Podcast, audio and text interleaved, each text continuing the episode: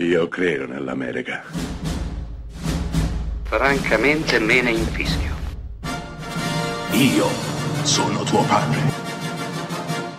Anna Nishimasa. Rimetta a posto la candela.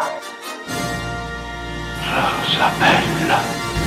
Siete a Close Up, questa settimana parliamo di pioggia e in particolare di un film che la pioggia la porta nel titolo, Black Rain di Ridley Scott, interpretato da Michael Douglas e Andy Garcia. Al di là dell'atmosfera plumbea, siamo in Giappone e spesso nel film effettivamente piove. Black Rain è la storia di due poliziotti che si fanno scappare un capo della Yakuza giapponese. Ecco che i nostri cercheranno di riparare all'errore commesso collaborando con la polizia giapponese per ricatturare quel criminale che lentamente si sta facendo largo all'interno della malavita, uccidendone i capi uno dopo l'altro. Black Rain è tutto qui, eppure Ridley Scott riesce a confezionare una pellicola che mette in risalto le differenze tra Oriente e Occidente. Va da sé che ai due poliziotti occidentali viene affiancato un collega giapponese ed ecco che le differenze culturali e di pensiero emergono in maniera prepotente.